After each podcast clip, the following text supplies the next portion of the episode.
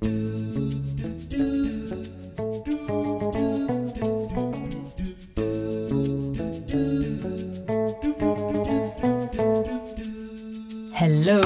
book lovers. Nu skulle ni se minerna på mina kollegor. Jag har bara känt att jag måste få säga det här. Och ni vet vem jag tänker på när jag säger det kanske? Mm. Smoke Anderson med sitt program Smoke Rings Hello Music, Lovers, sa han med sin underbara röst. Han höll på med det programmet ganska många år. Men nu är det inte det vi ska prata om. Välkommen till Bokspanarna, bokpodden från biblioteken i Luleå. Och idag, mina vänner, så är det inte långt kvar till jul och därför ska vi prata om julböcker. Sådana där böcker som man vill ha när det är jul och krypa upp i soffhörnet och försvinna bort i någonting riktigt bra. Och vad ska man då läsa, Magnus? Ja, nu måste jag tjuvtitta på min lapp. Jag har faktiskt läst en barnbok som heter Jag ska vara Maria. Och eh, den är, tycker jag, helt underbar. Mm. Du har läst den? Jag har läst den. Ja. Mm.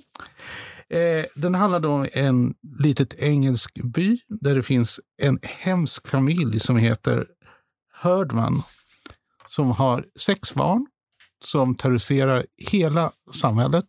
Generationer av liksom, elever i skolan. Eh, det beskrivs att de är så hemska som de röker cigarrer allihop, även flickorna.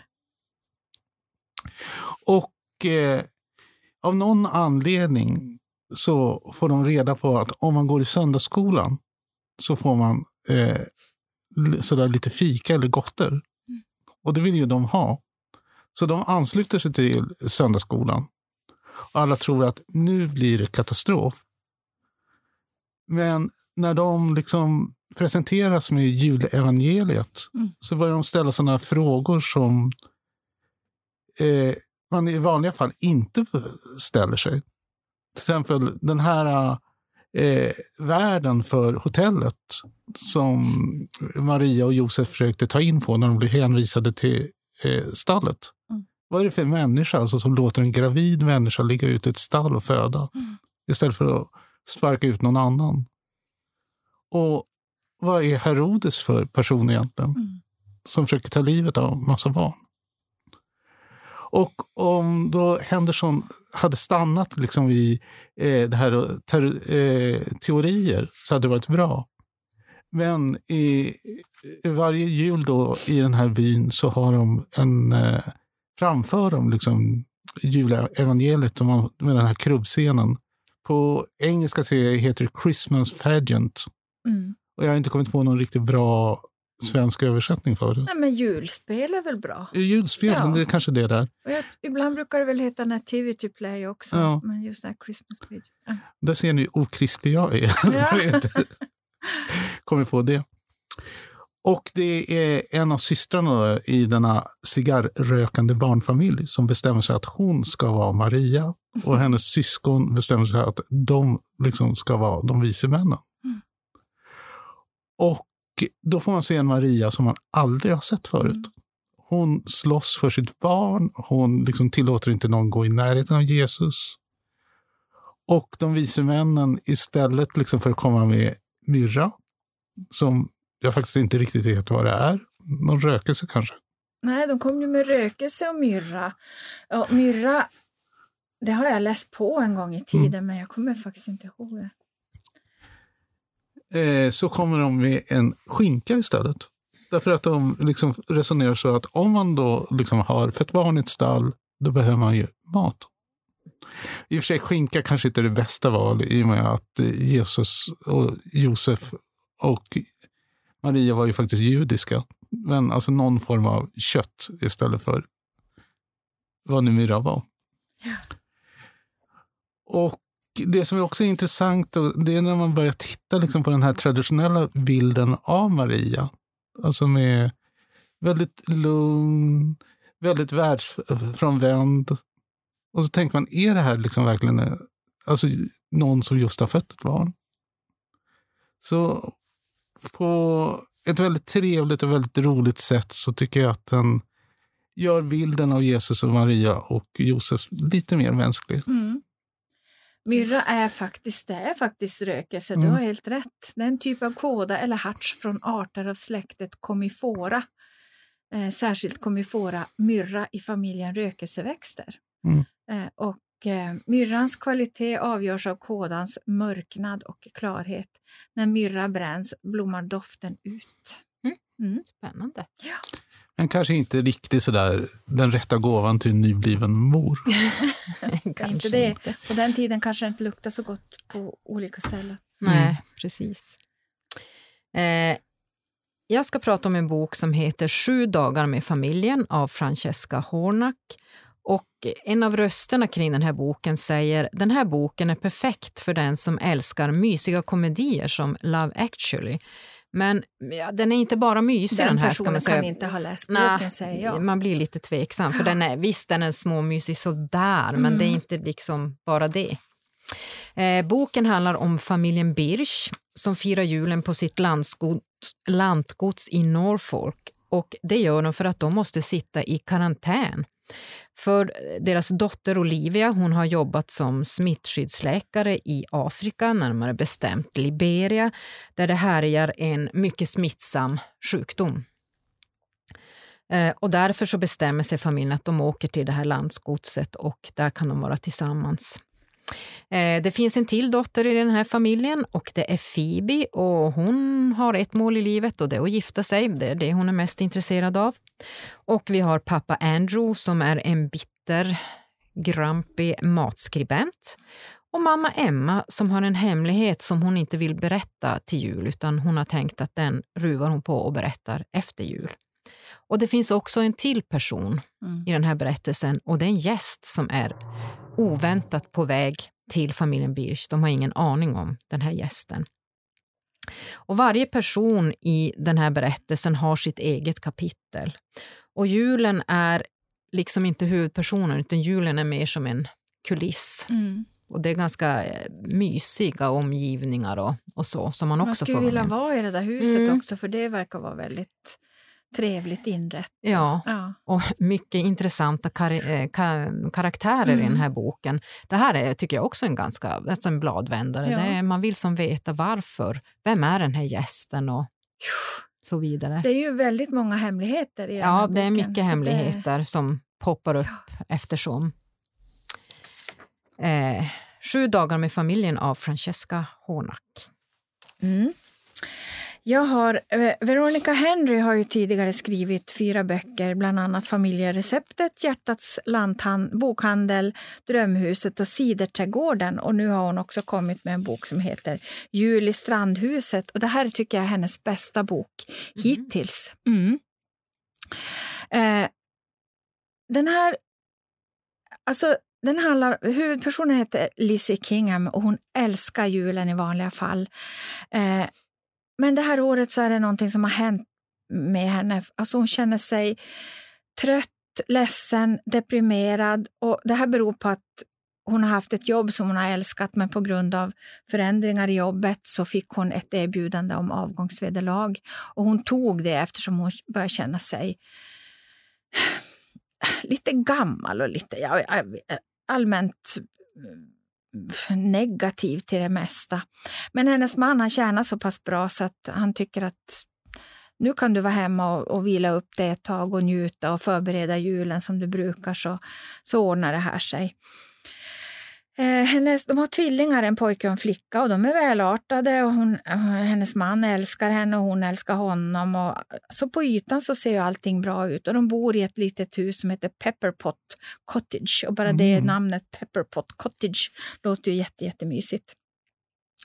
Hon planerar julen i god tid och hon ber sin tonårsson en morgon att han ska ta ner kartongerna med julpynt för att de är på vinden och hon hon hatar den här äh, luckan som man öppnar och drar ner stegen. Alltså det är någonting med den som hon inte alls tycker om. Men naturligtvis så glömmer han det.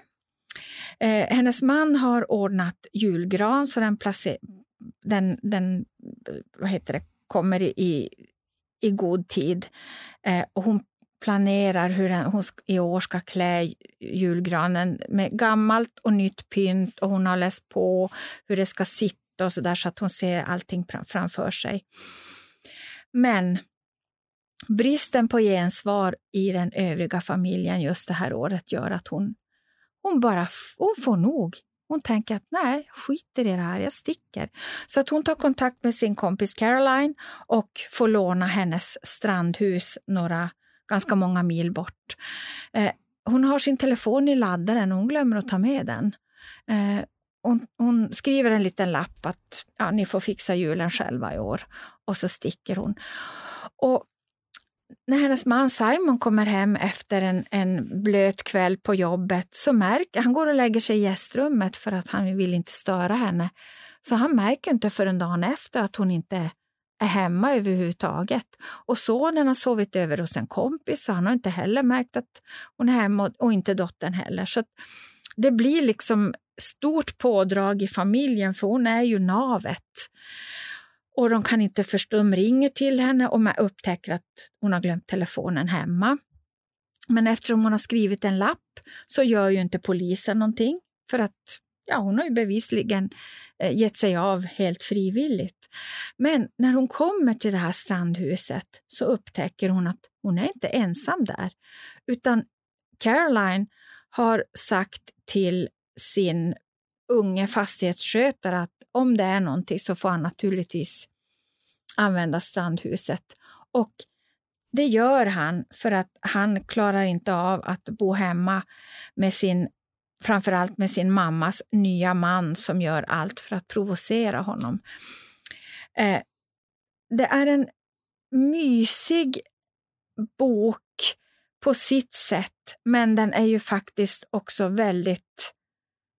Det är väldigt mycket svärta, för att den här eh, killen då, eh, fastighetsskötaren, hans mamma är ju är ju då tillsammans med den här Tony i ett destruktivt förhållande. Och framförallt så, så saknar han sin pappa som har hamnat i fängelse. Pappan har varit revisor och haft otur med, med sin arbetskamrat som har sett till att han har hamnat i fängelse. Problemet är, tycker jag, att den slutar lite för fort. Den hade kunnat få vara lite längre för det känns som att det är vissa lösa trådar som, som Veronica Henry hade kunnat knyta ihop. Den hade kunnat få vara 50 sidor längre. Men det är en, en jag ska avslöja att den slutar lyckligt. Mm. Ja, den, den, man måste ha lyckliga slut till jul. Man måste ha lyckliga slut till jul. En annan bok, jag tog den också, en supertunn bok. Den är på bara eh, den är på bara 68 sidor. Eh, det är en lättläst eh, bok, stor text och glesa rader. Eh, den heter Resväskan och är skriven av Anna Fredriksson. Och Anna Fredriksson är en av mina svenska favoritförfattare för hon är expert på att beskriva förhållanden mellan människor. Och den handlar om en, en barnmorska, Disa, och hon har haft ett ganska jobbigt skift på jobbet och är på väg hem med bussen. Hennes dotter har precis åkt iväg till Asien på en lång resa. Eh, och eh, Disa eh, somnar på bussen och väcks av chauffören, där hon vid ändhållplatsen. Innan hon somnade så eh, såg hon en kvinna, eller hörde hon en kvinna prata i telefon med sin pojkvän och berätta att hon var så lycklig och glad för att hon väntar barn med honom. Och hon hinner se hur han möter henne på busshållplatsen och de faller i varandras armar. Men eh, på bussen då, när Disa vaknar vid ändhållplatsen så står där också en röd resväska. Och chauffören han tar för givet att det är hennes väska så hon tar bara väskan och går därifrån. Och den är ganska lätt. Så när hon kommer hem så ja, hon tänker att hon kan lämna in den till bussbolaget så småningom. Men när hon kommer hem så öppnar hon väskan och i den finns det en skinnjacka, ett, en julklapp och en lapp där det står förlåt. Och hon börjar kolla i en jättesnygg läcker skinnjacka som hon faktiskt provar och den sitter som en smäck på henne. Hon blir som en helt annan person. Riktigt läcker faktiskt. Och i fickan hittar hon en, en beställning på en bröllopsmiddag från ett café som heter Café Pluto. Och det är där hon börjar göra sina efterforskningar. För vem är det som äger den här resväskan egentligen? Mm. Mm. Och jag tycker det är fantastiskt att få in en sån en hel liten, en hel roman i en sån här kort, kort, tunn bok. Är det en novellix?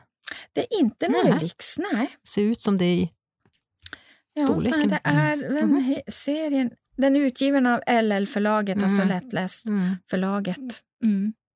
Och LL-förlaget ger ju ut lättlästa böcker för unga och vuxna. Så mm. nej, den klart rekommendabel. Om man, om man känner att man jag orkar inte läsa så kan man alltid orka läsa en sån här liten lättläst bok mm. från Lättlästförlaget. Mm. En annan svensk författarinna är Birgitta Bergin, tror jag mm. man säger. Ja. Och jag var bara tvungen att ta den här också för den hade en eh, den hade så trevlig framsida men en, en lite annan titel. Den hette, heter Älskade jävla jul. Och när man läser den här så förstår man ju verkligen varför den heter Älskade jävla jul. Amy hon är författare och hon, har, hon är debutant. Hon har släppt en deckare som inte säljer speciellt, den är inte med på några topplistor. Och när hon får ut och ska signera så är, oftast är det ingen alls som köper hennes bok och ibland kanske en. Och hon, hon är helt klistrad vid sin mobil och hon är inne på Facebook och Instagram och hon, mm, sociala medier och kollar listorna hela tiden. Och hennes man blir så less på henne att hon hela tiden är inne i det där. Eh, dels är hon ju då besviken över det. Och sen så är det så att eh, den mycket traditionsenliga julen de senaste åren har firats hos Amy och hennes man. Och Amy hon är en sån här perfektionist, hon har lista hit och lista dit på allt som ska göras och allt ska vara perfekt. Men nu har ju mannen, eller de har bestämt att de ska renovera köket så maken har rivit ut hela köket och sagt att han ska fixa det här själv. Och hon blir mer och mer stressad ju närmare julen kommer för att han vill hellre vara ute och åka skidor. Han. Eh, och den här boken är indelad så man får läsa som första december, andra december mm. och så mhm. vidare. Och Amy hon blir ju irriterad på sitt förlag lite grann att hon inte liksom att de inte gör mer reklam för hennes bok, för hon har en väninna som ligger etta på alla topplistor. Mm. Mm. Men så kommer det en, tycker jag, slimy förläggare och tycker att, att, i ett nystartat bokförlag som är verkligen ett sånt där hett namn och han tycker att men ska du inte komma över till vårt bokförlag, alltså, vi kommer att se till att du hamnar i tv-soffor och allt. Och det är klart att hon då i ett svagt ögonblick säger ja men okej, okay, jag gör det. Mm. Och det visar sig att oj, helt plötsligt när de ringer från tv-soffan att ja, kan du komma det och det datumet, att det här ska bli så intressant det här med erotic crime. Och hon, erotic crime? Jag har aldrig sagt att jag ska skriva någonting om erotic crime. Och det blir den ena invecklingen efter den andra. Men huvudsaken med den här boken tycker jag är att jag känner igen mig ganska... Eh, jag känner mig inte igen mig Amy, men det här med hur man kan känna innan jul, mm. det ska vara så perfekt och så, nej men vi måste ha chokladbiskuiterna eller nej vi måste ha det mm. här och, mm. och nej men så har vi alltid gjort. Mm. Jag har inte den pressen så mycket från, eh, från min familj numera eller så, men man har ju den själv i sig, att jo, men det, vi måste ha det. Man tror, jag tror att man tror själv att jo, men det måste vara så här. Mm. Och Amy hon säger till sin man, och kan vi inte slippa julbordet i år? Kan vi inte äta bara en god trerättersmiddag? Och han tittar på henne som att hon är från yttre rymden. Mm. Men då, då säger han, okej, okay, vi gör så här. Om du kan hålla dig en vecka utan din smartphone och gå in på alla sociala medier så skippar vi julbordet. Men, och då har hon precis skrivit på för det här nya förlaget och vill ju veta hur det går. Så att, ja, ska hon klara det, Men Gud. då får hon skaffa sig en sån här äldre telefon där hon bara kan smsa och eh, ringa. Mm. Men just att igenkänningsfaktorn är liksom, åh nej, och så kommer hennes mamma som är väldigt pådrivande. Ja, men det är klart vi måste ha julbord. Och vad, mm. vad är det vi ska ta med? Och du måste, har ni inte satt upp adventsstjärnor? Och det är ju första advent. Och har ni inte och har ni inte och ska ni inte och ni måste ju. Att det blir liksom en, en press. Så ja, nej, men den var eh, väldigt lättsmält och man läser den snabbt. Ja, väldigt läslockande omslag. Ja, Men det verkligen. är samma Veronica Henrys Jul i strandhuset mm. är ju också ett, ett läslockande omslag. Och alla hennes böcker är ju i samma stil så kan väl... Ja. Du kanske ska beskriva vad du tycker är ett läslockande omslag? Ja, men inte för, inte för kitschigt, alltså, utan lite mera sådär äh, Mys. färger och Ja. Man kan säga i, på den här Älskade jävla jul så är det ett snölandskap med ett äldre trähus med adventsstjärna i fönstret och det är lite så här järnek med de här röda bären. Mm. Som, ja, det är julkänsla heter. Lite ja. gammeldags julkänsla. Ja. faktiskt. Men det är ju, det, den här jul i strandhuset också, det är ju också det är um, granbarr och det är paket och det är kottar och ja, men lite sånt där. Så att man ser ju direkt att det är en julbok plus Mm. att det är ju ett, en, ett par händer som sträcker fram en liten julklapp. Mm. Magnus, hade du några mer böcker? Nej, faktiskt inte. Nej. Men då ska ni få en liten julklapp av oss sen. Men först ska vi bara säga vilka böcker vi har läst. Och jag hade då läst eh, Sju dagar med familjen av Francesca Hornak och Birgitta Bergins Älskade jävla jul. Och jag läste Resväskan av Anna Fredriksson och Jul i strandhuset av Veronica Henry.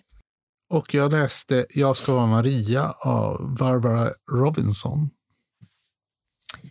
Ja, och innan vi slutar så kommer här en eh, klassiker av Viktor Rydberg, Tomte. Midvinternattens köld är hård, Stjärnorna gnistra och glimma. Alla sova i enslig gård. djupt under midnattstimma. Månen vandrar sin tysta ban. Snön lyser vit på fur och gran. Snön lyser vit på taken. Endast tomten är vaken. Från oss, Oss tre till, till er alla en, En riktigt god god jul. jul.